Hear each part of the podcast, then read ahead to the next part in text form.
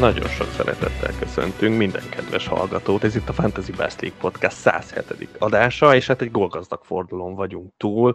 Az első fordulóban ugye elmaradtak a nagy mészárlások, most viszont többet is kaptunk, és hát túl vagyunk egy 10 per 10-es rangadón, legalábbis én azt gondolom, szóval nincs okunk a panaszra.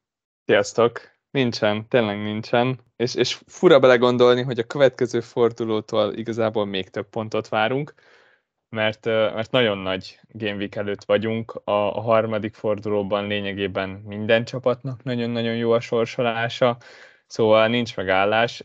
Jó volt ez az előző, előző kanyar is. Szerintem a, igen, a öt legjobb csapatnak most igazán kellemes sorsolás elé néz, és hát nyilván ennek szerepe van ahhoz, hogy a hatodik az nem néz ki túl jól jelen pillanatban. Jaj, uh, hagyjuk meg a United-et későbbre szerintem, mert úgyis kaptunk Jó. hozzájuk kérdést. Én, én azt hittem egyébként, hogy az előző adásban így elengedtük a United-et Á, egy pár hónapra. Nem lehet. De, de ennél lehet. jobban élvezi mindenki más ezt a, ezt a szituációt, mint hogy ne beszéljünk róluk, szóval, szóval lesz róluk szó most is. És hát ugye említettem itt a 10 per 10-es rangadót, ami hát a vasárnapi Chelsea Spurs, hogyha valaki esetleg nem tudta volna, szerintem egy igazán jó ilyen első nagy rangadón vagyunk túl. Szerintem ez majd fel kell nőnie a többinek itt a szezon hátra lévő részében. Nagyon vártam ezt a meccset, de nem gondoltam, hogy, hogy ennyire jól fogok szórakozni. Meglepett az, hogy, hogy mennyire jó volt a Chelsea.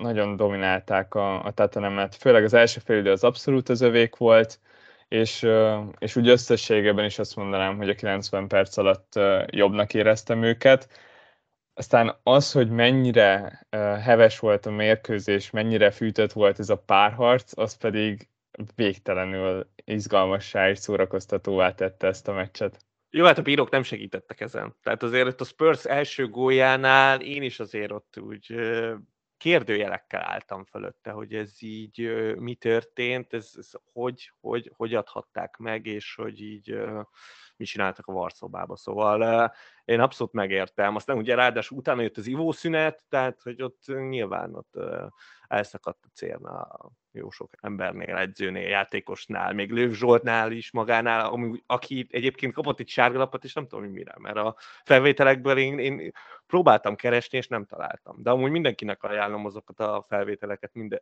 itt főleg itt a Spurs első gólja után, meg hát nyilván a végén, hogy, hogy ott minden másodperc arany, hogy ki kivel veszik össze, ki kivel beszél, szerintem zseniális. Úgyhogy igen, érdekes meccs volt.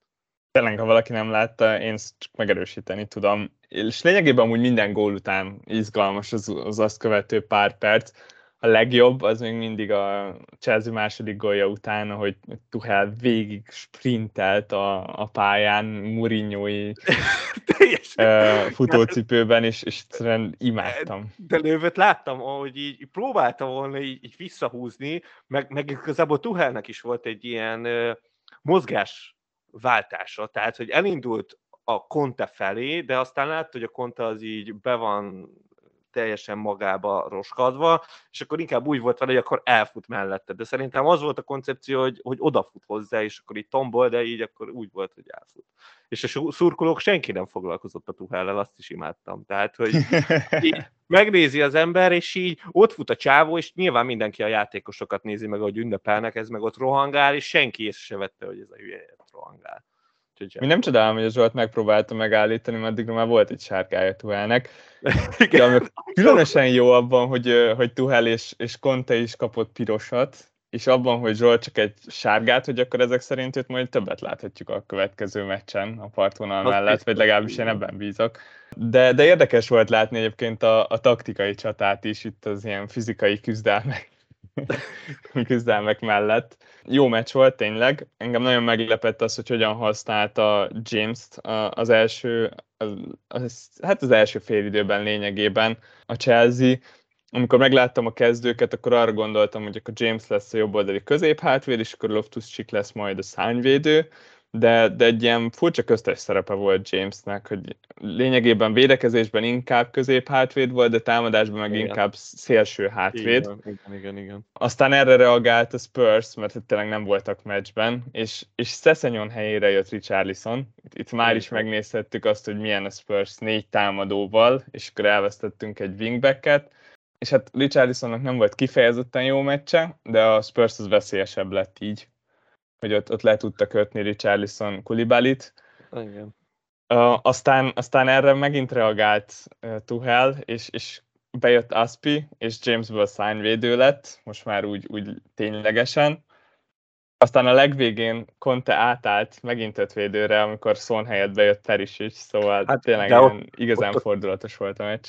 Azt még nagyon érdemes megnézni itt a balhék közepette, hogy ahogy így Conte, meg Perisic így, így éppen Igen. tanítja Szont, hogy mit csinálj ember, és, és egyébként nem tudta hozni a srác, tehát látszott, hogy ő, ő teljesen tájidegen ebben, hogy itt hogy gyakorlatilag vissza kell mennie védekezni, 4-4-2-ben, úgyhogy, úgyhogy ott, ott rögtön be is kapták a gólt, amiben szerintem jócskás szerepe volt, és le is kapta abban a pillanatban Conte, és hozta Perisicet, szóval én azt érzem, hogy, hogy most itt ez, ez választ kapott Conte szerintem sok kérdésére, hogy, hogyha így akarja játszatni ezt a négy játékost, akkor, akkor ott Son mögé valahogy biztosítani kell, de hát ugye ott, oda már nem nagyon tudsz mit csinálni, szóval lehet, hogy akkor az lesz, hogy, hogy Perisicset is hozza rögtön, vagy, vagy, vagy valami hasonló, vagy ha már Peris pályán van, akkor már egyszerűbb.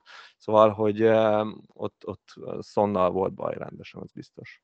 Én tényleg érdekes volt, hogy gyakorlatilag másodedzői szerepe volt Perisicnek, és, Abszolút, és nagyon erőteljesen kommunikált a játékosokkal.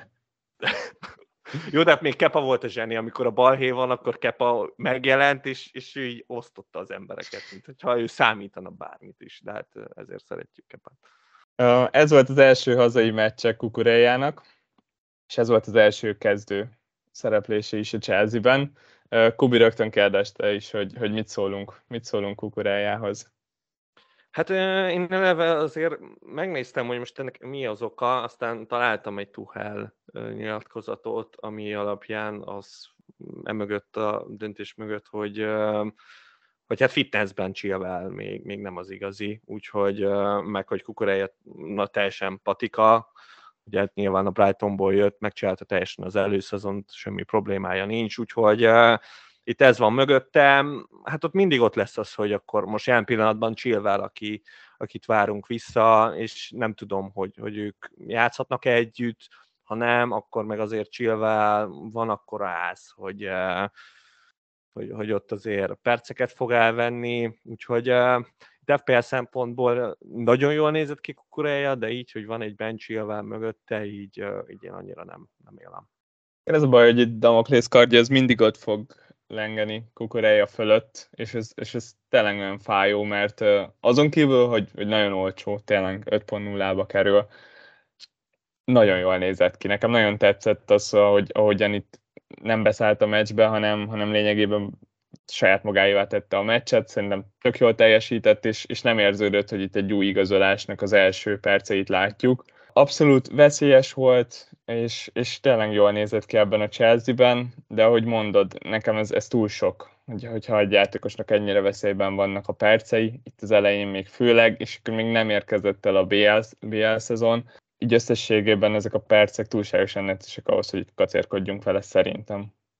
Nekem akkor belefér, ha most rögtön hozza az ember. Tehát, hogy most rögtön Game Week 3-ra hozza, és adott esetben neki elege van a poolból, meg Robertsonból, meg mindenkiből, és, és akkor így tudja jól kihozni a keretét, olyat hozni, nem tudom, középpályára, akit, akit szeretne upgrade akkor, akkor én azt mondom, hogy minél hamarabb tegye meg, mert most még szerintem egy darabig biztos, hogy kukurája lesz a, a kezdő balhátvéd, aztán biztos, hogy be fog jönni Chilwell, de az mondjuk clean lehet, hogy jó lesz, ha meg nem, akkor meg teljesen minden, most az utolsó percekre már ne hozzon támadó return, szóval, ja, tehát, hogy úgy, úgy azt azt mondom, hogy az simán beleférhet. De akkor tényleg ezt minél hamarabb, mert biztos, hogy vissza fogja nyerni a fitness mondjuk egy hónap múlva.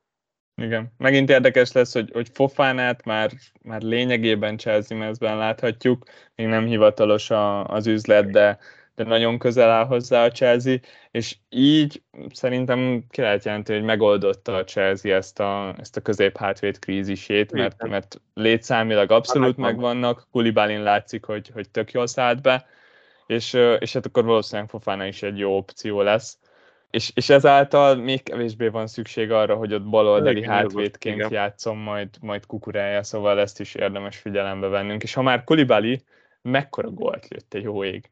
Zseni. Mondom, hát Rüdiger szelleme megmaradt. Ugyanazon a poszton, nagyon hasonló játékos, még talán brutálisabb fizikummal is rendelkezik, sőt nem talán, hanem biztos, zseniális a csávó. Tehát én már a Nápolyban is imádtam, voltak nagyon rossz meccsei, még, még ősidőkből, mikor még az Arsenal BL-be játszott, még arra is emlékszem, hogy ott is voltak nagyon nagy betliei, de, de hát egyébként egy top class védő, tehát hogy uh, liga elit minden szempontból, úgyhogy uh, abszolút jó, jó vásárt csinált a Chelsea vele. Tényleg. És jó vásárt csinálnak-e azok a menedzserek, akik leigazolják James, mert ő az egyik leg, legforróbb játékos jelenleg, a védők közt mindenképpen. Most mind a két fordulóban hozott pontot, az elsőben jött a clean sheet, most pedig a gól. Hát figyelj, jó a sorsolásnak a Jó a chelsea a sorsolása, szóval tetszik, de azt egy-két azért ilyen negatív szempontot mindenképpen beraknék itt a, a közösben.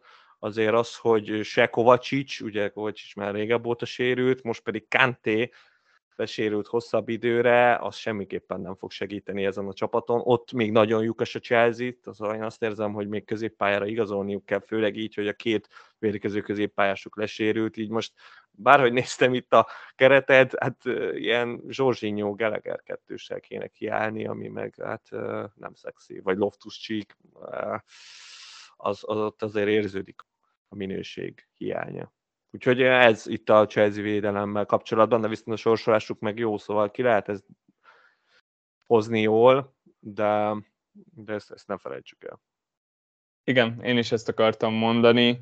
Geleger is jött fel, ugyebár Kanté helyett a meccsen, és, és a kommentek alapján állítólag ez egy izomsérülés Kanténál, sőt lehet, hogy, hogy combhajlító, ami, ami mindig nagyon nagyon súlyos szokott lenni, és, és sokáig szoktak partvonalra kerülni a játékosok az ilyen sérüléseknél, szóval, szóval ez nem néz ki jól, és hiányozni fog. A, a biztosan látszódni fog a hatása, de összegészében még így is nagyon tetszik nekem James. Nyilván én valamennyire elfogult vagyok, mert vele kezdtem, és most nagyon jó volt vele kezdeni, mert, mert sikerült hozni a pontokat a meccs előtt én még valamennyire gondolkoztam azon is, hogy esetleg lepadoztatom itt a, a tetenem ellen, és ez főleg azért volt, mert a, a head-to-head ellenfelemmel itt lényegében és konkrétan ugyanaz volt a csapatunk, és ezért azon múlt az egész, hogy, hogy akkor, akkor ki, ki rak a kezdőbe, és,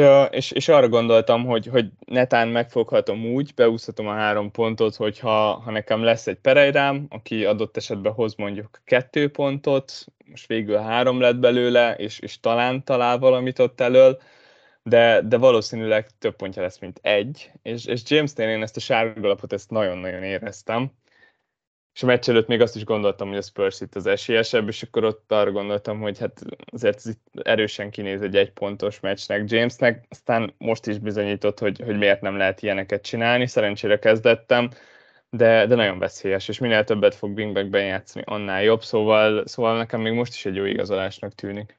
Abszolút, de viszont nekem, aki még jobbnak tűnik, csak ki kell várni, az a Perisic, az egyértelmű. És az is egyértelmű, hogy a Perisicnek kezdőhelye lesz ebben a Spursben, és nem azt mondom, hogy most Game Week 3-nál már ez meg fog történni, de én, én oda, oda tartogatnám azt a cserét, mert, mert, mert épül, épül be ebbe a csapatba, az látszik. Nagyon kéne ez a Game Week 3, mert ott is jönni fog a BL. És, és még nem tudjuk ugye bár a sorsolásokat, majd most augusztus végén lesznek, amikor befejeződik az összes selejtező. Igen de, de le, könnyen előfordulhat, hogy nagyobb szükség lesz Perisicre a, a BL-ben, és, és két meccset egészen biztosan nem fog bírni, szerintem. Az biztosan nem, igen. Na igen, lehet, hogy még a BL első fordulót is meg kell várni vele, igen. Ez tény. Szóval eh, lehet, hogy, lehet, hogy ez Game Week 8-as csávó lesz így végül, de itt lesznek ugye már a Game week az, az rögtön egy hétközi forduló lesz, ezt nem szabad elfelejteni, ott, ott nagyon sok minden ilyen kérdés szerintem eldőlhet ezzel kapcsolatban is, meg még a többi csapatnál is hasonló problémák. Igen. Nagyon jó a chelsea a sorsolása, és itt a adás előtt egyet nem értésbe keveredtünk, Ugyanis Igen. nekem, nekem egészen sok problémám van a Chelsea-vel, na nem hátul, hanem elől. Azt érzem, hogy, hogy túl drágák a játékosok, hogy, hogy nem tudnak egyszerűen annyi pontot hozni, mint, mint amennyit kéne nekik ezért az árért. Nyilván Sterling néz ki a legjobban elől, de ő, ő 10 misibe kerül, és ehhez szerintem sokkal, sokkal több gól kellene ebből a csapatból. És, és inkább érzem azt, hogy ez a Chelsea egy, egy egy-két gólos csapat, mint az, hogy egy kettő-három gólos. Hát figyelj, két nehéz meccsen vannak túl. Az everton bármennyire is a legrosszabb csapat a ligában, azért a Goodisonban... Az Everton nehéz, játszani. akkor mi a könnyű? Hát a Leeds, a Leicester, a Southampton, a West Ham, és még a Fulhamet is annak mondanám. Szerintem ez mind az öt meccs feküdni fog a Chelsea-nek. És én sok gólt várok. Majd, hogy nem az összes meccsen a Chelsea-től.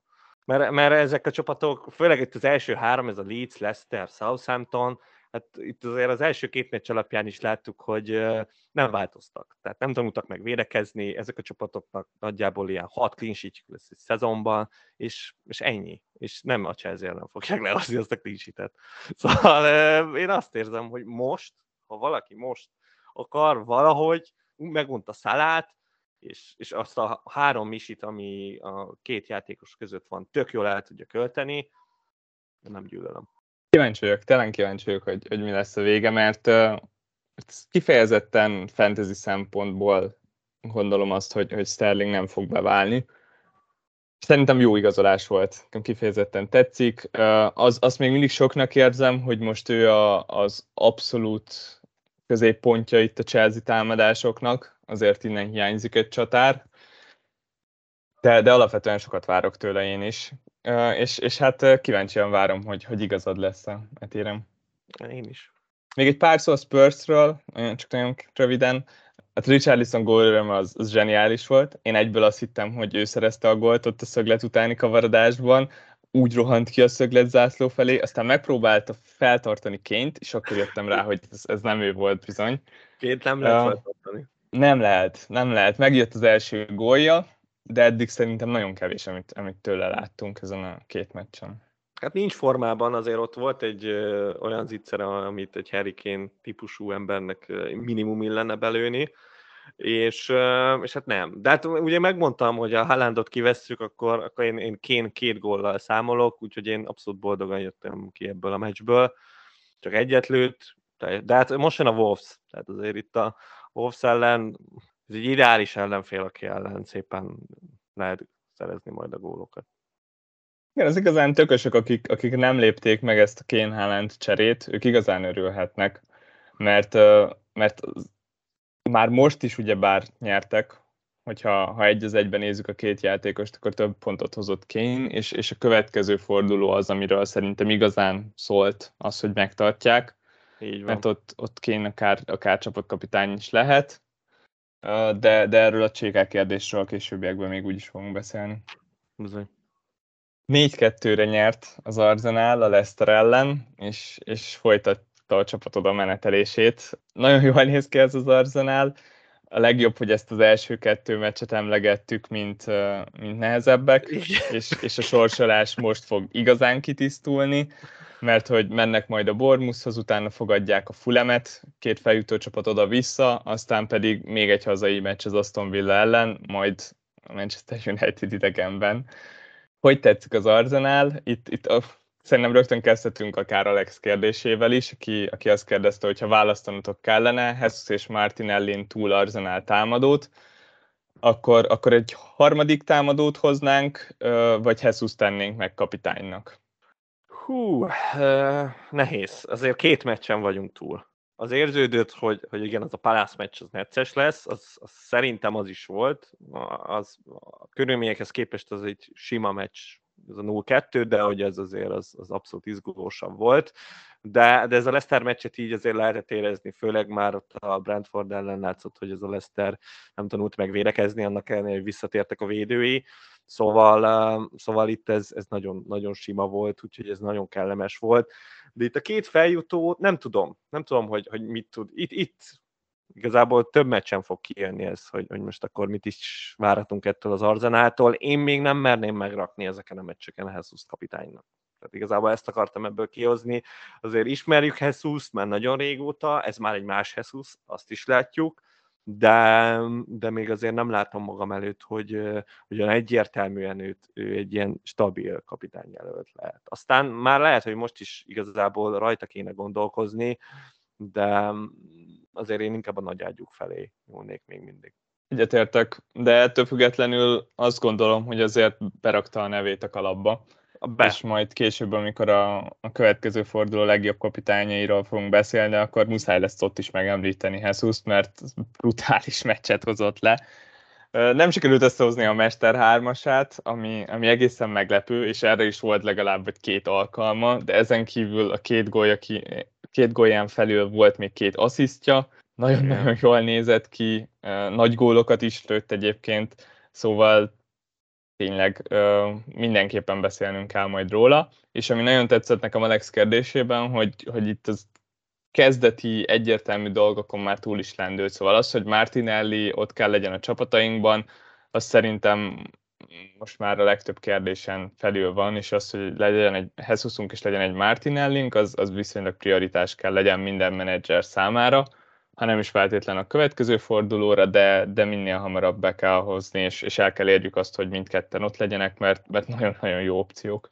Hát nagyon brutálisan jók, és itt még Jesus-szal kapcsolatban, meg igazából ez az egész Arzenálra igaz, hogy itt ezt több helyen is olvastam, hogy a háromvédős rendszer ellen nagyon jó lehet ez az Arzenál, és látszik is, hogy miért, és, és itt ez a Leszter is rendesen megszenvedett, szóval itt, itt ezt lesz érdemes figyelni, és mondjuk a Bormus is háromvédővel játszik, legalábbis biztos, hogy azzal fog az Arzenál ellen, ha itt is nagyon jó lesz, akkor, akkor ebből már tényleg hosszabb távon ki lehet indulni, meg hát azért az, hogy az első meccse volt az Emirates-ben, szerintem az is egy az fontos szempont volt. Akár így megrakhatja azért is az ember a következő fordulóban a Bormus ellen, mert három védő utána meg a full is meg lehet rakni, mert hogy otthon játszanak. Szóval innentől kezdve már folyamatosan meg lehet rakni, én még nem tartok itt. Szóval inkább élvezem ezt az Arzenát, mint sem, hogy most az FPL pontokat kiszedjem belőle. Igen, ha harmadik támadót akarnánk hozni, akkor az egyértelműen Szaká kellene, hogy hogy legyen, mert, mert azt még nem látjuk, hogy, hogy Ödegárd megtalálta volna a góllövő cipőjét, legalábbis én így gondolom.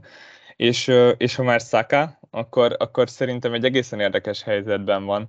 Ha valakinek ott van a csapatában, akkor az jogosan bosszankodik szerintem, hogy nem hozott annyi pontot, mint amennyit, amennyit szerettünk volna tőle látni, de, de nem érzem azt, hogy, hogy most kéne megválnia bárkinek tőle. Nyilván nagyon jó lesz az Arzenának a sorsolása, ugyanakkor behozni meg kérdésesnek látom, mert, mert tényleg harmadik helyre érkezne itt az Arzenálon belül, azért annyira nem tűnik élesnek, és, és valószínűleg akkor egy másik 8 milliós középpályás helyet jönne, akik meg amúgy nem tűnnek rossznak. Szóval egy, egy Liás cserét azt most semmiképpen sem lépnék meg. Igen, igen. Hát figyelj, itt az Arzenálban nem, értem, hogy miért akarunk egy harmadik játékost, de, de lehet, hogy nem tudjuk ezt meglépni a középpályáról. Tehát itt most ugye Jack elvitte a sót, és, és nem is gondolom egyébként annyira bűrrossz piknek, mint uh, amilyennek így elsőre tűnik, de, de az tényleg azért hárdőt mert ha őt berakod 5.0-ért, ilyen sorsás mellett, akkor mindig kezdeted, és hát nem fog minden meccsen volt meg egy asszisztot összehozni, ezt már most megígérhetem mindenkinek, de csoroghatnak pontok, mert jó helyen van, és, és abszolút ott van a, a kapu előtt, a gólja is nagyon hasonló volt, egy lepattanóból, de, de itt azért az Incsenko kérdés még ott van a, a feje fölött, bár én azt gondolom, hogy, hogy Jacket nem, nem, nem rakja ki. Úgyhogy inkább itt az Incsenko tulajoknak azért mindenképp izgulnék, hogy, hogy mi lesz itt a sorsa, mert azért az látszott, hogy, hogy tírni kell ebbe a csapatba, és ez nem tudom, hogy, hogy ezt hogy lehet majd menedzselni. Ártétálnak. Ramsdale kapcsán mi a véleményed? Két forduló után kicsit félő számomra, hogy a, a tavaszi Ramsdale-t látjuk megint. Hát ez, ez, ez, kicsit igen, ez, neki, neki szerintem nagyon kell az, hogy elkapjon egy flót, amit, amit utána tud vinni, legalábbis tavaly nagyon ez volt, aztán utána egyszer megszakadt és vissza se jött. Hát most nagyon úgy tűnik, hogy ez, ez itt szezonkezdésre nem jött vissza, úgyhogy hát én nem vagyok, nem vagyok túl optimista Ramsdale-el, tehát én, én már egyébként nagyon megnézném az amerikai kapust, mert, mert hát sok jót hallottunk róla, de, de valószínűleg azért ez még nem fog megtörténni egy-két fordulón belül, de hogyha ezt így tartja, ezt a a gyenge teljesítményt szerintem akkor, akkor lehet, hogy majd ott egy, egy kis váltás lesz, és megnézik. Vagy legalábbis a kupa meccseken, ha már, ha már jól játszik a Turner, akkor, akkor lehet, hogy szerepet fog kapni. Nottingham Forestnek jobb kapusa van, mint az Hát ez nagyon nehéz kérdés, de igen. Tehát azért itt a Henderson, Ramsdale, ugye ott a Sheffieldben láttuk ezt a cserét, az, az nem sikerült túl jó. Hát az fél Hendersonnak ezt a skijét Ramsdale abszolút nem tudja használni, hogy kinézi a labdákat. Tehát ott a, ha Henderson lett volna a kapus, akkor az, az a Sullivan az nem lett volna, mert az kapufára ment volna. Tehát uh, igen, ez azért egy hatalmas skill, ami a Hendersonnak van, és uh, hát szerintem ti United-esek is ezt uh, nagyon bánjátok, hogy ezt nem látok alkalmazva. Hiányoljuk, abszolút hiányoljuk. Garzenát lezárandó, uh, egy dolgot szeretnék még elmondani. Viszonylag furcsa helyzet most podolni, mert elképesztően dinamikusan változnak az árak. Forduló előtt Martinelli még 6,1 volt, most mire podcastunk már 6,3, ami, ami brutális, de, de annyira szerintem ne gabajodjatok bele az árakba, csak annyit akartam tanácsolni, hogy az ő esetében például nyugodtan tekintsetek rá úgy, mint egy 6,5 milliós játékosra, ő még annyiért is megéri.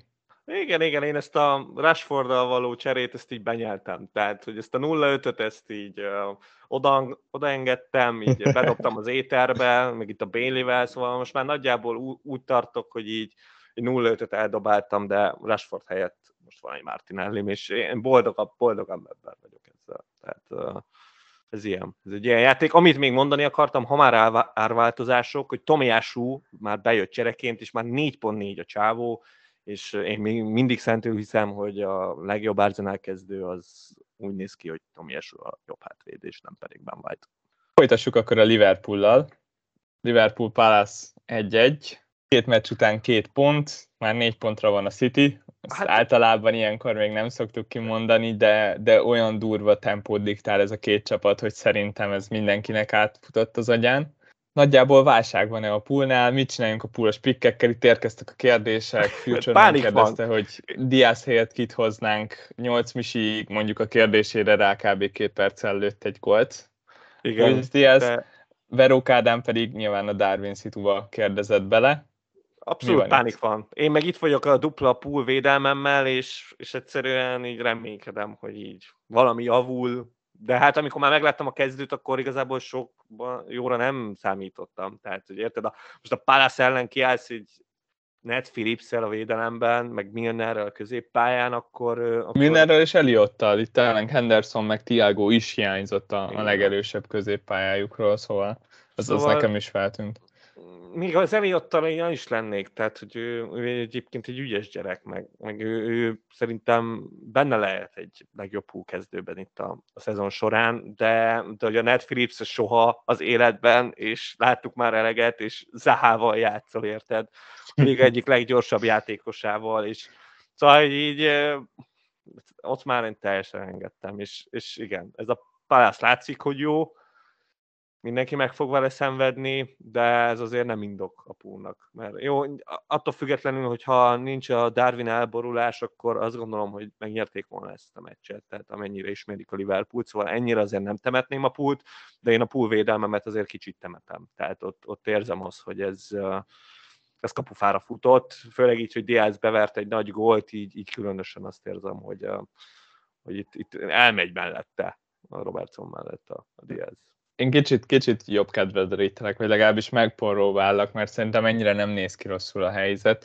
Három védőnek is ki kell esnie a Liverpoolból ahhoz, hogy Ned Phillips játszon. Ez hát és kiesett. Pont megtörtént, de a meccs végén ugye bár Gomez az már beszállt, és, és remélhetőleg lassan meg lesz a fitness, és, és képes lesz kezdeni. És onnantól, hogyha már csak Gomez visszatér, akkor, akkor megint ott tartunk, hogy, hogy itt a, a liga legjobb védelméről beszélünk. Tényleg csak a City-t lehet itt egy lapon emlegetni a Liverpool-lal. A következő hat meccsre baromi jól néznek ki, abszolút tőlük várhatjuk a legtöbb clean sheet itt a City mellett, szóval én abszolút azt tudom mondani, hogy, hogy továbbra is jó pick Robertson, az egészen elképesztő, hogy milyen pozíciókat vesz fel, pont itt a másik oldalról Diaz tulajként szemlélve azért sokszor irigykedek, hogy most ott van az a védő, aki, aki, aki bizony előrébb helyezkedik, mint Igen. az én középpályásom. Szóval szóval ezt, én azt mondom, hogy ezt el kell viselni, kaptatok egy gyomrost, de, de attól függetlenül még, még mindig jó, jó ez a pick, és, tudom, és, tudom. és működni fog. Nem is akarok hozzányúlni, de abszolút, mert tudod, ő az a játékos, akiből, akiből úgy pénzt tudsz kinyerni a csapatból, Igen. mert most már vannak nagyon fix pontok. És mindig és ő fog először eszedbe jutni. mindig ő fog először eszembe jutni, de közben rájövök, hogy azért a három pullos kell, és azért Diász meg nem tudom csak úgy beintegrálni ebbe a csapatba, meg nem is feltétlen akarom, tehát még mindig gond, azt gondolom, hogy, hogy Robertson hosszú távon jobb pick, tehát ezt még, még tartom, csak, csak most nem látszik, úgyhogy, vagy legalábbis nem jön ki, de, de azért annyira nem vagyok kétségbe esve, ez tény. Meg Robertsonnal alapvetően szerintem hosszú távon nagyon könnyen lehet számolni, tehát vele így el lehet ebickelni, és, és jó pik lesz egy-két meccsen belül. Egyetértek, abszolút egyetértek. Diáznak most nagyon kellett ez a gól, már ahogy Futureman is illusztrálta, itt azért már elég türelmetlenek voltunk, mint tulajok. 8 misért azért sokat várunk a középpályásunktól, főleg, hogyha ha egy Liverpool támadóról van szó, és hát kegyetlenül bevarta azt a labdát. Az tény. Ezen, ezen nincs mit szépíteni, nagyon kellett a pólnak is, mert különben ebből egy, egy csúnya zakó lett volna az Enfielden, ahogy itt nézzük. Neki szerintem nem fog ártani az, hogy, hogy hiányzik Darwin, és hát ha már Darwin, akkor őt kegyetlenül megette Anderson. Hú, kegyetlenül. Nagyon-nagyon nagyon... csúnyán uh, mutatta be neki, hogy, hogy hogyan is néz ki ez a Premier League, és, uh, és hát úgy néz ki, hogy három meccset fog kihagyni, itt szerintem fellebbezésnek nem nagyon lesz helye, tekintve, hogy az elutasított fellebbezésért plusz egy meccs jár. Igen. Szóval ezt, ezt szerintem nem fogja megkockáztatni a Liverpool. És hát Veruk Ádám kérdezte, hogy azok, akiknek bent van Darwin a csapatukban, ők mit, mihez kezdjenek? Hát ők először sírjanak egy kicsit, aztán utána meg, hát remélem, hogy két cseréjük van, Hát gondolom Jesus a csapatban van. Tehát, hogyha nincs Jesus, akkor Jesus. Tehát akkor annyira egyszerű a történet. Igen, ez ott de... szokott kezdődni, hogy, hogy vagy Jesus, de... vagy egy 11,5 milliós csatár legyen ott. Igen, de... Hogyha, ha nincs, akkor oda kell menni itt de... Darwinból. Igen, igen, és azért azt gondolom, hogy a Darwin tulaj vagy, akkor, akkor, akkor van, aki nincs. Tehát vagy Jesusod nincs, vagy, vagy a, a Prime csatárod nincs. Legalábbis én azt gondolom de, de ugye Haaland már szépen száll el ezzel a 11 pont hittel, ő, már nagyon nehéz ráugrani. Ha meg nincs pénz föntebb menni, akkor, akkor sajnos, sajnos baj van. Tehát én akkor azt tudom mondani, hogy, hogy baj van, akkor tűzoltások vannak, itt ilyen Iván Tónikkal, meg, meg, meg Danny Welbekekkel lehet próbálkozni, de hát azért ott érezzük, hogy ez, ez nem az a szint, amit mi keresünk. Nem, nem, tényleg nem. És, és alapvetően nem tetszenek ezek az opciók, hát akiket, akiket lefele tudna hozni az ember csatárban. Nagyon nem lennék most Darwin tulaj, mert, mert az egyik legnehezebb helyzetben vannak ők. Fél lépéssel mindenki előtt jártak, és most hirtelen egy lépés hátrányba kerültek.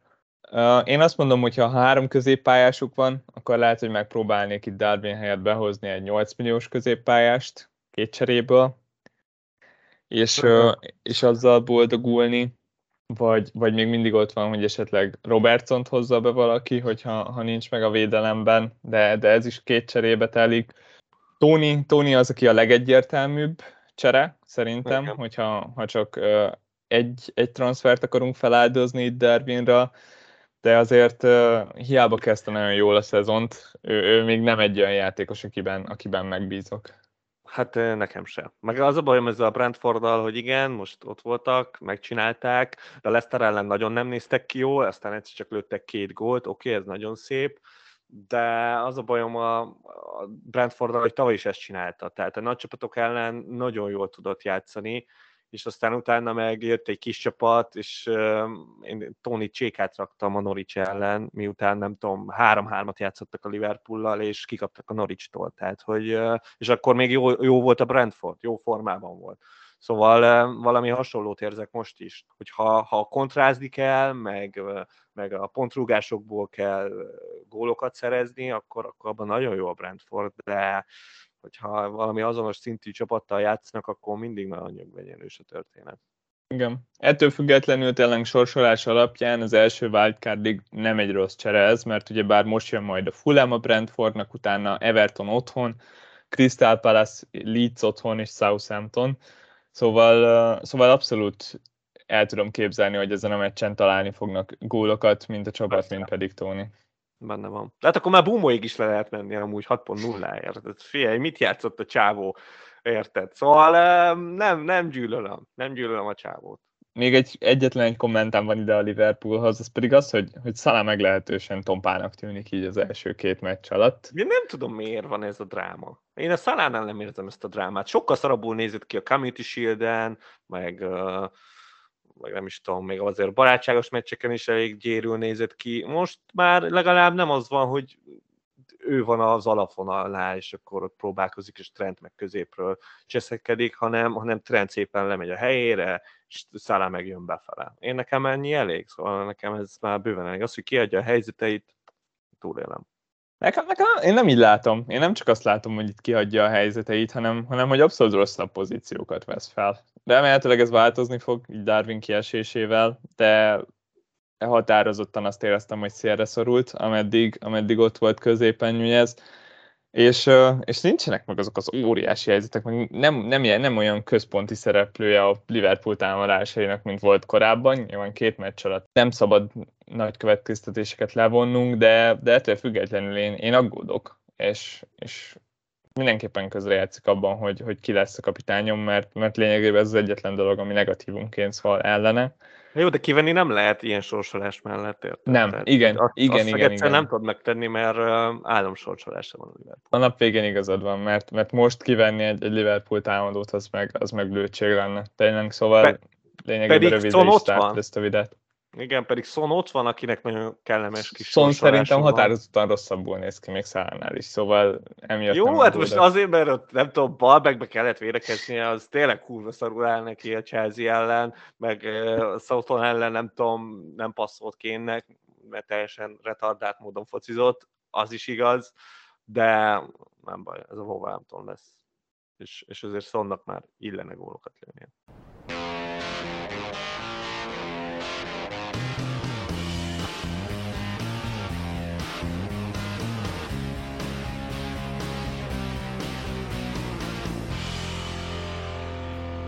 Hétvége legsimább meccsén 4 0 nyert a City a Bournemouth ellen, négy gólt lőttek, amit, amit talán pont ezt is vártuk tőlük.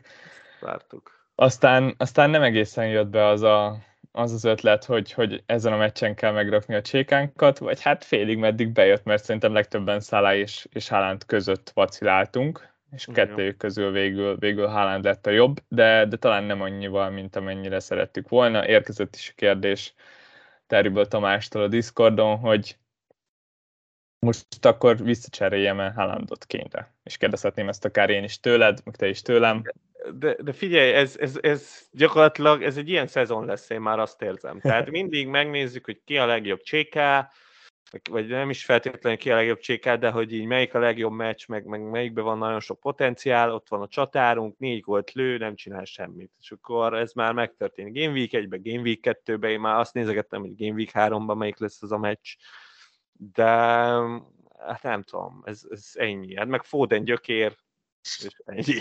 Mekkora gyökér. Nem tudok erre mit mondani. Tehát, Haaland nem rossz, csak nem jött ki. Nem jött ki az a gól ez a legrosszabb, hogy még csak nem is csak Hánnak passzolhatott volna, ott ketten várták már tökéletes pozícióban az, azt a labdát. Ha, ha Beres tulaj lennék, én, én valószínűleg öngyilkos lennék, de meg érezném magammal, hogy ez, ez miattam van. Szóval azt is, tehát, hogy pedig mennyire megmondtuk a már ezt, hogy kezdeni fog, és passz, egy, egy négy gólos meccsen képes volt a csávó, semmit se csinálni.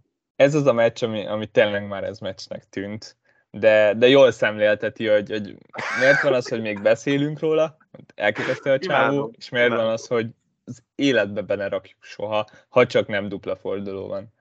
Hát az is net, de igen. Ö, ja. Hát KDB jó, de hát ezt eddig is tudtuk, tehát hogy itt igazából a Chelsea, vagy mit a City meccsen túl nagy.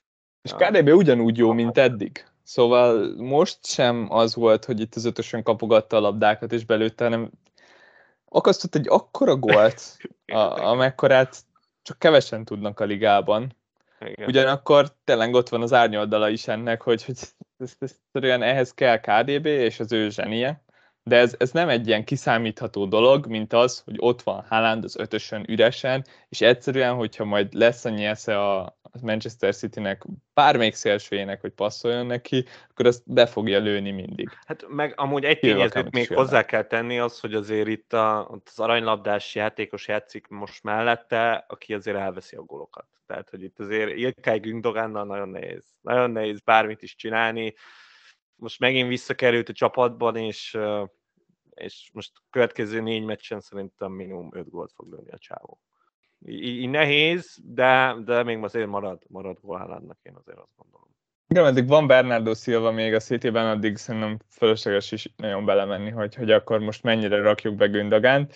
Durva. De ha nem lesz, de ha nem, nem lesz, lesz ha eligazol a Barcelonába, akkor ez egy érdekes kérdés lesz szerintem. Barca megveszi, ezt már most megmondom mindenkinek, Gündogán. Van nagyon top lesz. Hát ott, ott végtelen pénz van, szóval én ott nem nagyon izgulnék és a Szilva is el akar menni, és Guardiola se nagyon marasztalja, szóval uh, Team Gündogán abszolút. Én nem tudom berakni, mert már három City sem van, ettől féltünk, hogy Gündogán ki fog virágozni, vagy bármelyik City KP, de hát ez nyilván Gündogán, úgyhogy uh, hajrá imádom Volkernek ezt a szuper erejét, hogy meggátolja azt, hogy, hogy mélyebben belegondoljunk a City középpályásokba. Ez már csak ezért megérte berakni a jó öreg Volkert.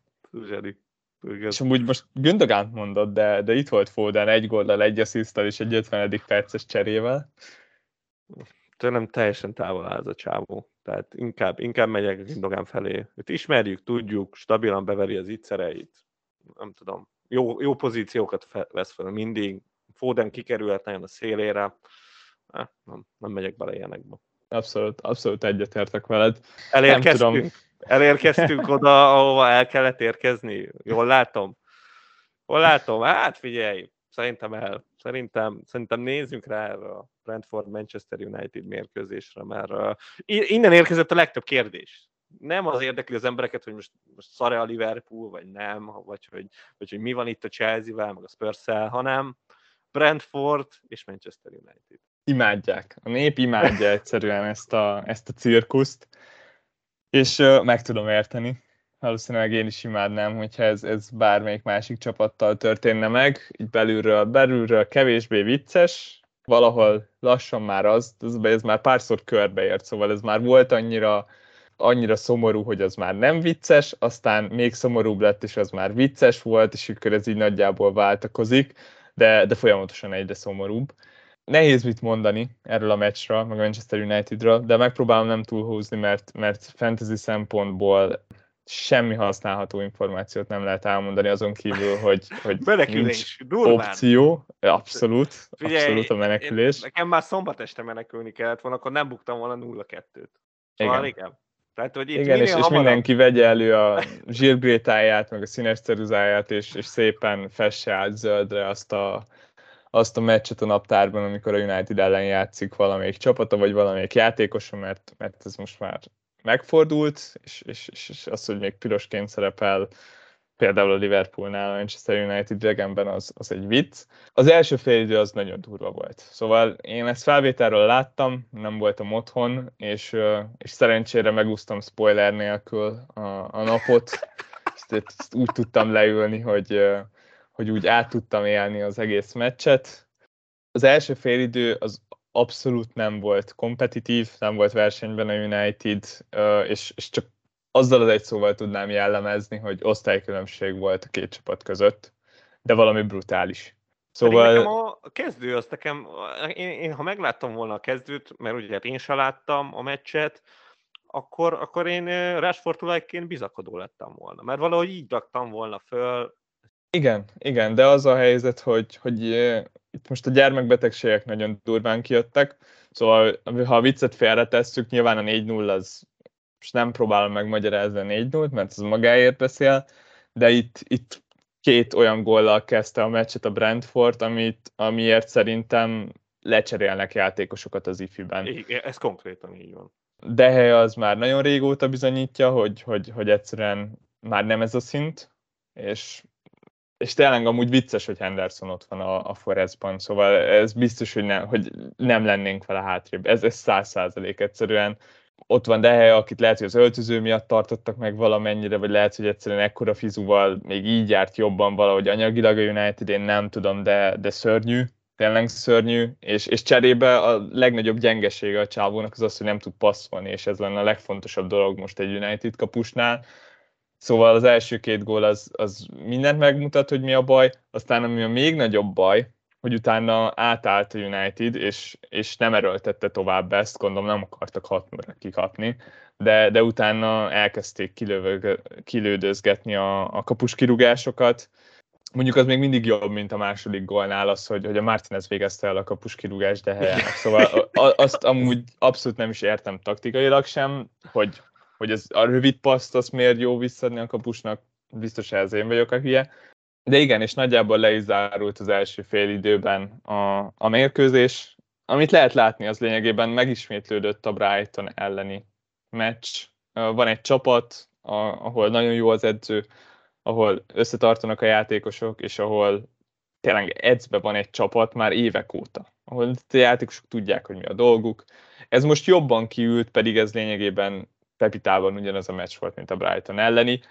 Ami nagyon durva, hogy a United, ha, ha nem tévedek, akkor 7 meccse zsinórban kikap minden egyes idegenbeli meccsén, ami konkrétan a kabaré kategória, és hát szerintem menjünk tovább itt a kérdésekkel, mert, mert nagyjából ennyit tudok elmondani erről a meccsről. Alex kérdezte, hogy 4,4 érdálot, vagy Martinez-t érdemes-e rátenni a watchlistünkre, és, és igen, idén nincs kegyelem az árváltozásoknál, egészen konkrétan mindenkinek esett az ár a united Igen, konkrétan. De hogy így, aki ilyen népszerű volt, mint a Rashford, az olyan, olyan mérlepülésben van lefele, hogy mindenki szabadulnak. És hát nyilván ezért megy fölfele Martinelli is, mert hát ez a csere az annyira adja magát, hogy el nem lehet mondani. Igen, ott a Rashfordnak a 0,5-ét azt megkapja Martinelli. lesz, Rashford egy rövid időn belül lesz 6.0 alatt, én ezt, ezt már most megmondom. És én meg mindig reménykedek, hogy majd, majd esetleg Figyelj, én, amúgy ez nem, figyelj, én, én, mint most komolyan fordítva a szót, azért Arsenal vagy szurkolóként az utóbbi pár évben ilyen dolgokat átélt az ember. Tehát itt volt a tavalyi rossz kezdés, de igen, inkább én messzebbre mennék vissza, amikor tényleg ilyen Williannal, meg David Luizzal kellett játszani, és, és teljesen kilátástalannak tűnt az egész. Kicsit ezt érzem most a Unitednél, és uh, nyilván az Artetával megvolt a bizalom, itt, uh, itt lehet, hogy kicsit nehezebb lesz, de, de hogy ez, ez most azt kell csinálni, mint amit Arteta is csinált, hogy, hogy valahogy ilyen pragmatikusan, csak hogy így három védő, nem tudom, szélsőket kidobálni, Rashford Sancho nem ér semmit úgyse, és akkor valahogy így a középpályásokkal, meg Ronaldóval így kihozni egy ilyen, ilyen bunker fociba, és, és majd ha meg lesznek a játékosok, akkor, akkor összeállt ez a United, addig viszont. Például ezért nem is tudom, hogy a, mit csinálnak a pool ellen, mert a pool ellen még nem fog megérkezni senki ebbe a csapatba, és hogy, hogy hogy lehet ebből a csapatból ilyen pragmatikus játékot, vagy ilyen védekező felfogásban felrakni ezt a csapatot, keretileg egyszerűen, egyszerűen nem látom magam előtt, hogy, hogy meglennének hozzá az emberek. Úgyhogy ezért félő, hogy nem tudom, hogy, hogy ho, hova, hova indul el Ten Hag ezzel az egész projekttel. Ez nagyon jó kérdés. És tényleg én csak ez, ebben bízok valahogy, hogy, hogy nem lesz nagyon kikezdve Ten Hag, és nem lesz mondjuk 6 meccs vagy 7 meccs után kirúgva, mert, mert amúgy nem lehet többet várni ettől a kerettől. Szóval nyilván nem. lehetne egy, egy ilyen oleféle védekező beállítottsággal valamit összehozni, ebbe biztos vagyok, hogy nem ez a 4-0 meg a 2-1 a focinak a csúcsa. Ugyanakkor, hogyha valami másik irányba szeretne elindulni ez a csapat, és én nagyon szeretném, hogy, hogy ne egy kontracsapat legyen a United, ahhoz meg, ahhoz meg bizony egy elég köves utat kell végigjárni. Szóval, szóval egyetértek. És hát Fitfatmannek van egy nagyon jogos kérdése egyébként, hogy itt a United fanok tüntetése miatt mennyire valószínű, hogy elmarad a United pool meccs. Hát a United jelenlegi helyzeténél már csak a, az elmaradt uh, United Liverpoolról szeretek jobban beszélni, mert abban a fordulóban volt 8 pontom. Uh, szóval, szóval köszönöm a kérdést, egy első, első körben. Második körben pedig uh, semmi esélyt nem látok arra, hogy, hogy elmaradjon a meccs, és aztán meglátjuk, Na. hogy mi Nem, még most szerintem nincs akkora ilyen. Most jó, hát persze nagy a gáz, két zakó, de hogyha majd öt meccs után is nulla ponttal áll a United, akkor a hatodik meccsen lehet, hogy menekülnék a United ellenféltől, mert, mert igen, ott azért már benne van. Itt, itt az a helyzet, hogy, hogy ilyenkor tudnak szerintem igazán üzenetet átadni a szurkolók, most még van két hét az átigazolás ablakból is, és itt, uh, itt ezt lehet érezni, hogy, hogy a frusztráltság az egyenlőre még nem az edző felé megy, megvan a játékosok felé, de abszolút mindenki tudja, hogy, hogy hol van itt Persze, a, a hiba. Igen, igen, igen. Na de hát azért kellett egy másik csapat is ehhez a történethez, mert hát a Brentford azért tényleg brutálisan lemecselt ezt a United-et, és hát azért ezt le kellett. Tehát, hogy ezt még azért a Brighton se volt ennyire, ennyire durva, és mint már mondtam, azért itt a Brentfordnál ez persze tavaly is látszódott, hogy, hogy a nagy meccseken jó, de azért itt replay érdeklődik, hogy uh, nagyon jól néz ki ugye a Brentfordnak a sorsolása, és hát kit lehetne onnan berakni. Neki Jensen és vissza volt az, aki nagyon megfogta a gondolatait. Igen, mindig, mindig beleesünk abba a hibába, hogy, hogy egy ilyen váratlan eredménynél a, a nagy csapatra fókuszálunk, és, és nem értékeljük el azt, a, azt az eredményt, amit itt elér egy, egy tényleg egy töredékeiből gazdálkodó klub, csapat, egy korábbi rekordbajnok ellen.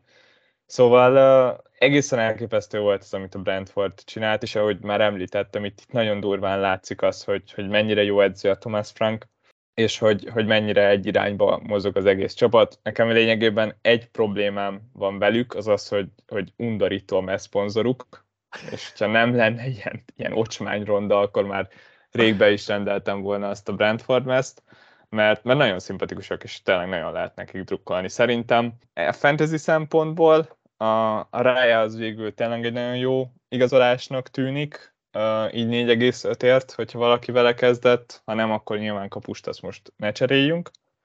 De ott, ott, ott belenyúlni ebbe a, a Brentford védelembe is, és már zsák, zsák, bezsákolni egy clean sheet az, az nagyon király. Szóval Pacsi azoknak, akik ezt esetleg beúzták.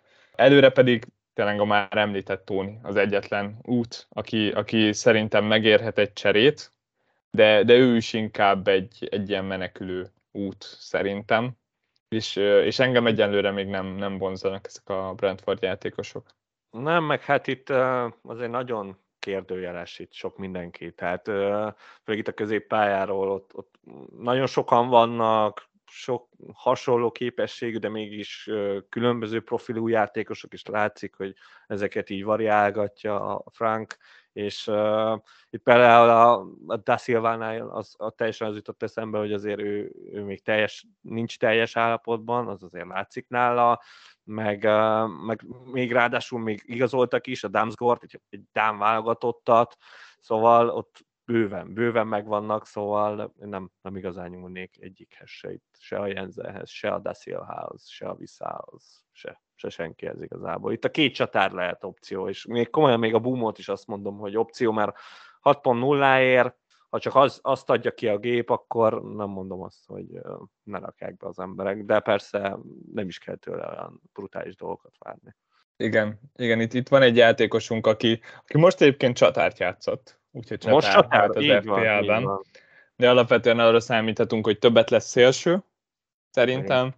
Uh, aminek Most. megvan az az előnye, hogy, uh, hogy bár rosszabb pozíciókat vesz fel, de több passza van, és így, így bónuszok terén jobb lehet. Szóval, hát igen, szóval talán azért... nem veszít annyit az ember azzal, hogy, hogy egy olyan csatára van, aki végül is szélsőt játszik. De most is megmutatta a Brentford, hogy öt védővel sokkal jobb, mint négyel. Tehát, hogy akkor kerül feltétlen a szélre a búmó, hogyha ha 4-3-3-ba játszanak, és ugye vissza van a másik oldalon, nem tudom, hogy ezt még mennyire erőlteti.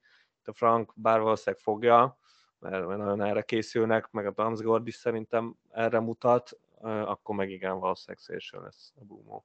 Az aztán nem véletlen, hogy, hogy többeteket is érdekel az, hogy mi újság a Brentforddal, mert, mert tényleg nagyot fordult most a sorsolás, hogy, hogy az első két meccsen túl van a csapat, és nem csak a Brentfordnál, hanem itt több középcsapatnak is jobb lett a, sorsolása.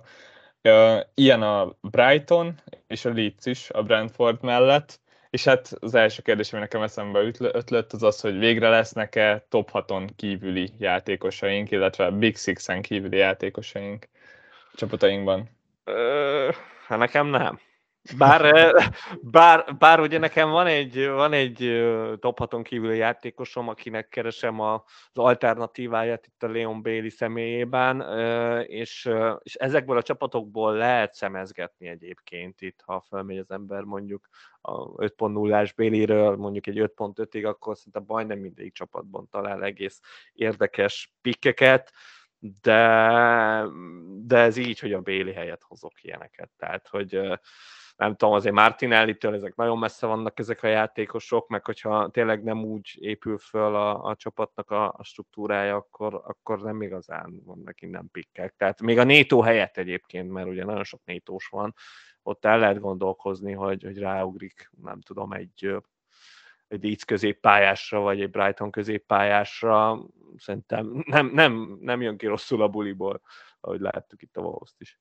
Igen, egyetértek. Nagyon érdekes lesz ebből a szempontból a játék idén, így, hogy mindenki ennyire olcsó, és az igazán nagy csapatok játékosai is ennyire olcsók. Igen. Nekem ez nagy problémám ebben a szezonban az árazással, hogy nem kell olyan árgus szemekkel fürkésznünk a, a Leicesternek, a West Hamnek, a Crystal Palace-nak a meccseit, mert, mert igazán jól kell működjön valamelyik középcsapat ahhoz, hogy, hogy felvegye a versenyt itt, itt lényegében bármelyik, bármelyik BL-ért menő csapattal. Szóval ahhoz, hogy itt Arsenal játékosokat cserélgessünk ki, vagy, vagy esetleg Chelsea, Spurs opciókat, ahhoz bizony kevés, kevés ez a, ez a kínálat. Béli, Béli kapcsán én, én azt érzem, hogy, hogy ott egy az egybe a környékén lévő opciók, azok nem érnek meg egy cserét. Nekem, nekem egyikőjük sem tetszik nagyon. Én lehet, hogy ott hogy inkább akkor elfelejteném az egész posztot.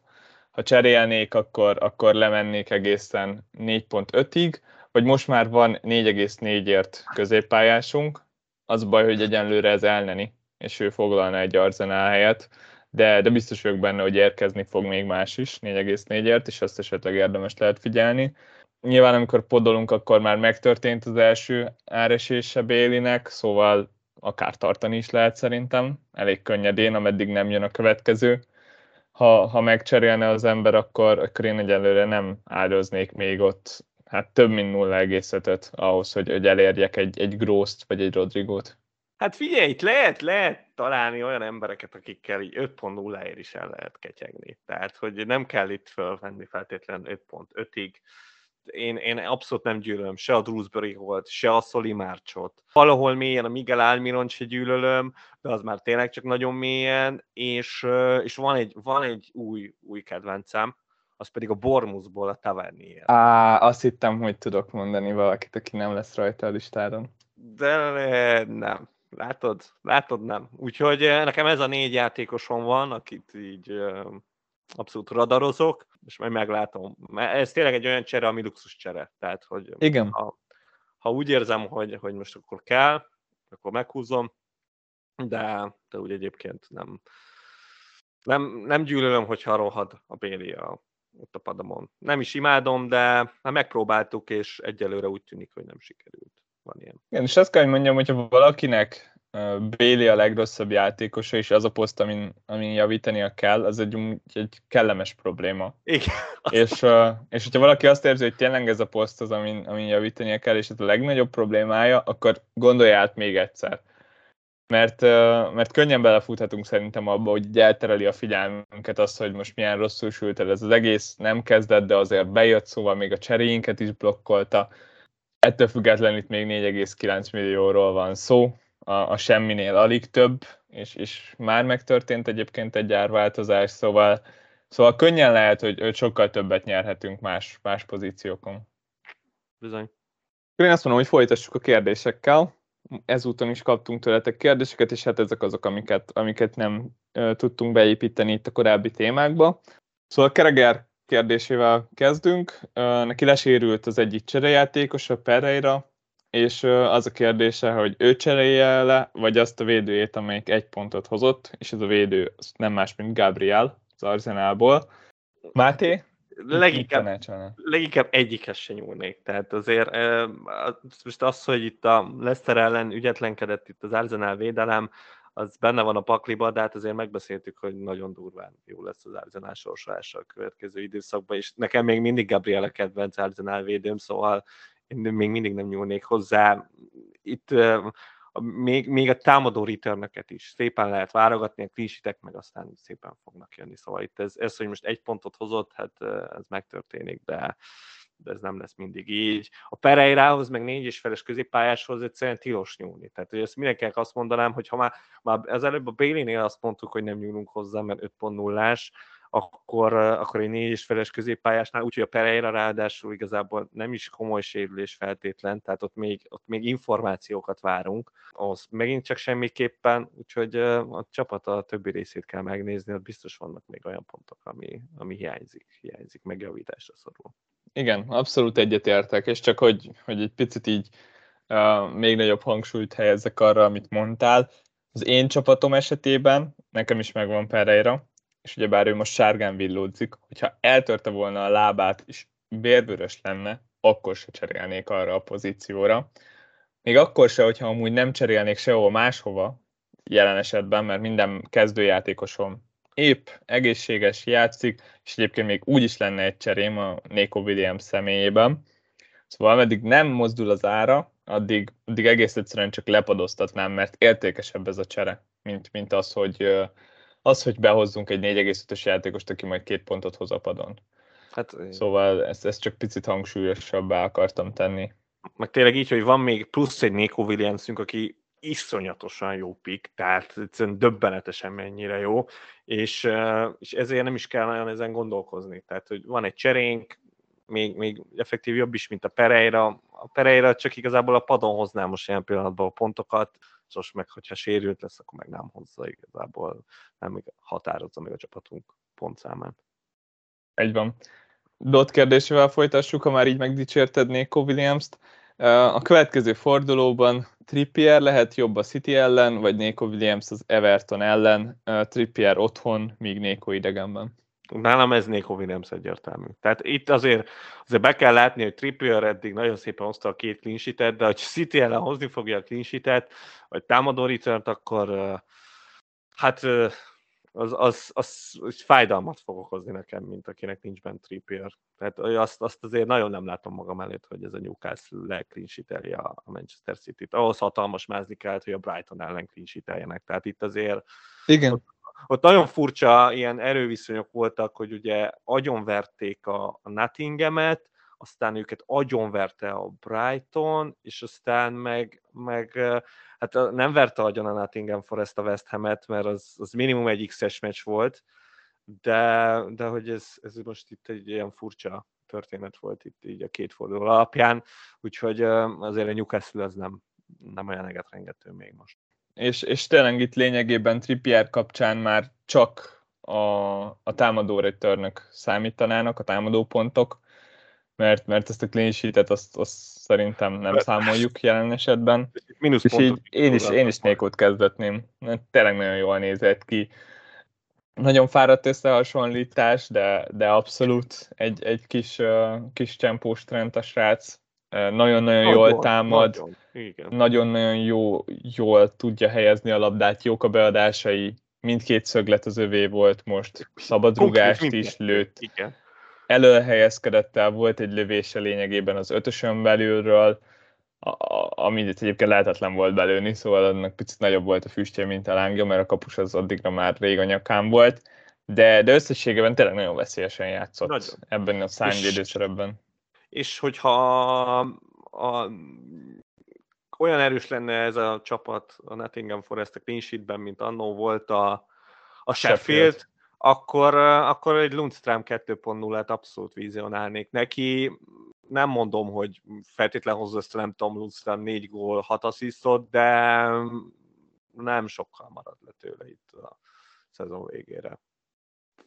Úgyhogy, Igen, itt, itt az a nagy baj, hogy a, a West Ham ellen is összehoztak itt a clean sheet mellett egy, egy kettes XG-t, amit kaptak a West Ham-től, szóval, szóval azért Jó, a, a kapott van. nélküli meccstől messze voltak. Abban benne, benne van, van egy, egy nagy tízi. Igen, egy nagy igen. tízi, benne van két akkora kapufa, hogy, hogy ez valami döbbenet, benne van egy olyan fej. De az Antonius Badicek nincs benne. Igen, az Antonius Badicek, Tök király gól lett volna, hogyha igen. Antonio nem talál vissza a gyökereihez az amerikai futballhoz.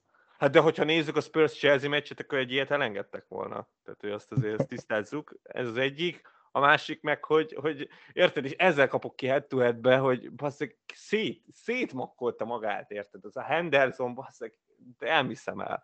Tehát két, olyan kapufa volt, ami a gól van arra esett rá. A Szócsek ott volt, befejelte volna, nem fejelte be. Egyébként, ha már Szócsek, Szócsek visszatért. Én meg, most megmondom, még mielőtt itt kiborulások lesznek, hogy Tomás Szúcsek tavaly teljesen eltűnt, de idén, idén neki 8 gólja lesz. Minimum. Úgyhogy, remélem, és remélem, hogy, hogy fél szón alatt jön megint, mint, mint legutóbb. Az lesz, az biztos, de láttam, láttam benne az erőt. Anti kérdezte, hogy a Chilwell Bailey duo helyett kiket ajánlhatnánk. És hát Bélit azt nagyjából szerintem már kiveséztük, ott is onnan nagyon sok pénzt se tud nyerni, hogy, hogy annyival több legyen a Chilwell-je. Szóval lényegében Chilwell helyett ki az, aki, akivel szemezgetnél. Mert hát neki mennie kell. Hát, hogy neki mennie kell, az nem kérdés, az, az, az teljesen egyértelmű. Hát, hogyha valaki nagyon unalmas, akkor James-t behozza, és akkor Igen. ennyivel ez, meg is van ez a történet. Tehát én nem, nem igazán mondom. Én, én a Perisicset nagyon várom, de az a baj, hogy Chilwell már nem tudsz annyit várni, hogy, a, hogy ráugorjon az ember Perisicsre. Szóval így, így ez ennyi. Walker még mindig jó, Egyébként az Arsenal védőket még most itt lehet próbálkozni. Saliba annak ellenére lőtt egy öngolt szerintem nagyon stabil négy félért. És hát elérkeztünk a legvégéhez, a csapatainkhoz és a kapitányválasztáshoz. És hát akkor kezdjük is szerintem azzal, hogy, hogy tervezünk-e cserét, vagy hogy hogy állnak jelen pillanatban a csapataink. Hát én már ezen túl vagyok, tehát azért nem vártam meg azt, hogy még egyet menjen lefele Rashford, meg Martinelli még egyet fölfele, úgyhogy azt gyorsan meg is húztam, azt a Rashford Martinelli cserét, tehát az, az alapvetően ide volt tervezve, csak nem gondoltam volna, hogy ez ilyen szarul fog kijönni, úgyhogy ezt üzenem Telhágnak, hogy ezt megmondhatta volna, hogy ilyen szarul áll. Hát a többi az meg stabil igazából. Itt a Bailey van még, aki most ezzel a performance a cserepad második helyére szorult, még András Pereira is előtte van, és hát beszéltünk arról, hogy Nico Williams mennyire jó, úgyhogy én teljesen nyugodtan kezdetem itt a, a négy nagy ágyú mellé Nico Williams simán befér. Úgyhogy nekem is, nekem is nagyjából hasonló helyen vannak problémáim. Uh, annyi, hogy nekem, nekem szerencsére most nem kell cserélnem. Mert jól néz ki a kezdő, abszolút megvannak a, a srácok. Most úgy néz ki, hogy nem fognak esni azok a játékosaim, akik picit úgy kérdőjelesebbek, és, és pont ezért most valószínűleg tudok menteni egy cserét, ami, ami szerintem kifejezetten jó, és, és megpróbálok minél tovább ezzel a két cserével lenni, és, és csak így egyeket cserélni, mert, mert itt bármikor tényleg kieshet egy, egy olyan játékos, akire azt hiszük, hogy, hogy wildcardig már jók vagyunk vele, aztán meg beüthet a krak Ja, és akkor így a kezdő, kezdők eldöntéséből lesz az egyetlen problémám, meg a kapitányválasztás, és kezdőben ami kérdés nálam az az, hogy, hogy játszassam a Nétót, aki a Spurs ellen játszik idegenben, és erre nagyon valószínűleg az a válaszom, hogy nem, és akkor itt kit játszak helyette. Uh, Williams az Everton ellen idegenben, vagy pereira a Brentford ellen otthon. Hát ez, ez már egy picit könnyebb döntés tekintve, hogy Pereira jelenleg sárga, nem annyira biztos, hogy kezdeni fog de még hogyha azt is, azt az infót is kapjuk pénteken, hogy fixen kezd, akkor is ez az idegenben uh, Everton, ez, ez egy olyan sorsás, amit meg lehet próbálni, Meg. szerintem. Tekintve a legutóbbi meccsét Nico Williamsnek. Nem számítok clean sheetre, mert, mert annyira azért nem győzött meg a, a Forest, de, de, de van rá esély. Szóval tényleg az Evertonnál kevés jobb csapat van arra, hogy valaki clean sheet hozzon ellenük. És, és nagyon veszélyes volt. Szóval tényleg egy, egy assziszt szerintem bármikor összejöhet neki, és, és valószínűleg ezt meg fogom próbálni. Azért azért az a Pereira Williams, hogyha, hogyha azt mond, fogja mondani a Szilva, hogy, hogy egészséges a Pereira, akkor azért én lehet, hogy kicsit uh, töröm rajta a fejemet. Tehát azért mégiscsak egy fulemből egy tízes berakhatsz. Egy, persze nagyon jól hangzik ez, hogy pontrúgás lövő, meg hogy, meg hogy védő, meg az Everton, de mégiscsak Brentford otthon, Katigen, hát nem tudom, az, az azért nem hangzik az se annyira rosszul. Nehéz, ők nagyon közel állnak. És valószínűleg Igen. most mindketten a Nito előtt vannak. Az biztos, azt azért mondom. De ugyanígy vagyok a Bailey-vel, hogy most nekem nem kell nekem a Selhurst Parkba, hogy 10 percet játszom. Igen. Nem, nem kérdés. Hát ennél már csak a kapitány lesz nehezebb eldönteni, ugyanis szerintem négy jó opció is van ezen a héten. Uh, Salah idegenben a Manchester United ellen fog játszani, igazából a három legnépszerűbb opció mind idegenben lesz. Haaland a Newcastle ellen, és Jesus a Bournemouth ellen. És akkor ott van a Jolly Joker, Kane otthon a Wolverhampton ellen. Most megnéztem egy szavazást a, a kapitányválasztásokról. Nem túl mérvadó, mert 500-an szavaztak, de ott Kane a legutolsó. Abszolút, ő, ő csak a szavazatok 7%-át kapta meg.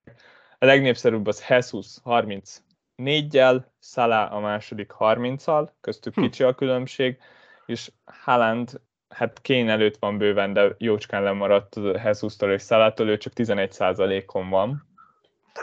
Hát... Szerintem meglehetősen érdekes, és, és Kane azért van csak 7%-on, mert, mert nincs ott lényegében senkinél, szerintem. Igen, ja, egyébként igen. A Tehát tény, hogy otthon játszik, az, az nagyon bíztató. Az első két fordulós performance viszont kevésbé. Igen, igen. De közben Wolves, tehát hogy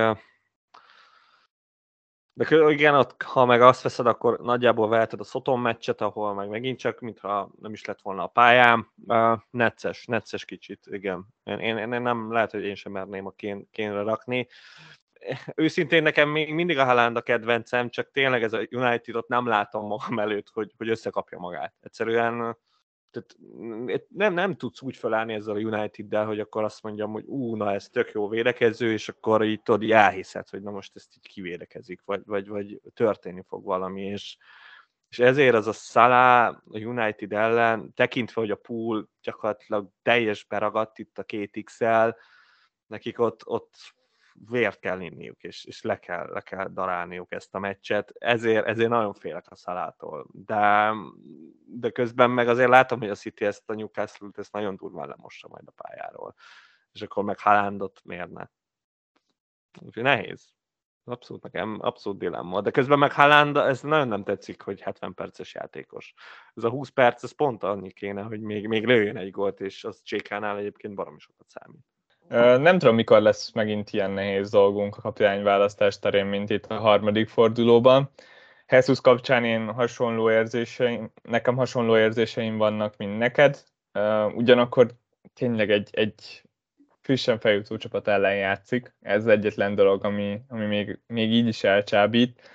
De közben uh, meg... Hogyha otthon lenne ez a meccs, akkor, akkor biztosan őt választanám. Akkor igen. Akkor igen. De és érted, akkor ott me- van... megfogták a villát. Tehát, hogy nem azt mondom, hogy a villa az egy ilyen top 10-es csapat, de megfogták. És oké, okay, utána meg jött egy City, amiből gyakorlatilag semennyire nem tudsz kiindulni. Vagy hát lehet, hogy ki tudsz indulni, mert már az Arsenal City szintjén van, de azért ilyen merész kijelentéseket nem merek tenni.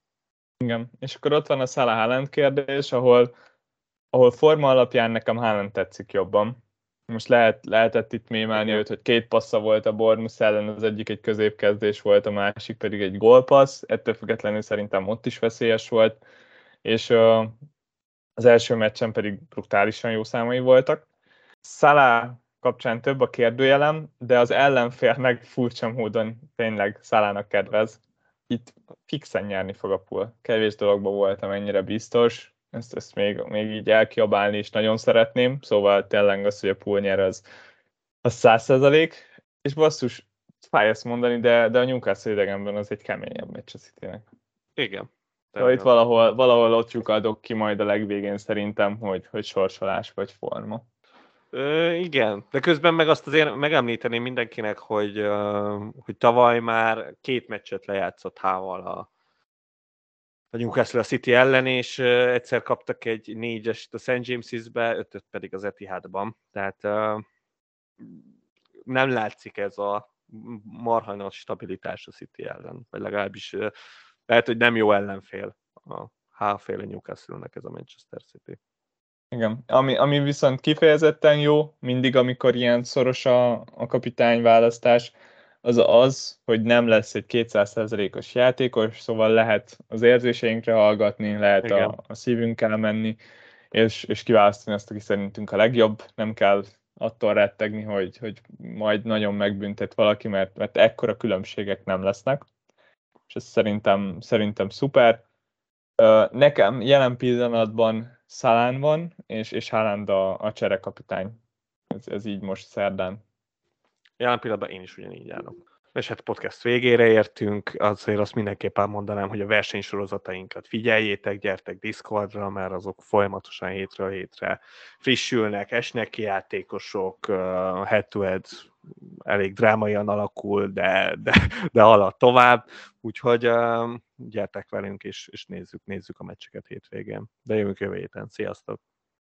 Sziasztok!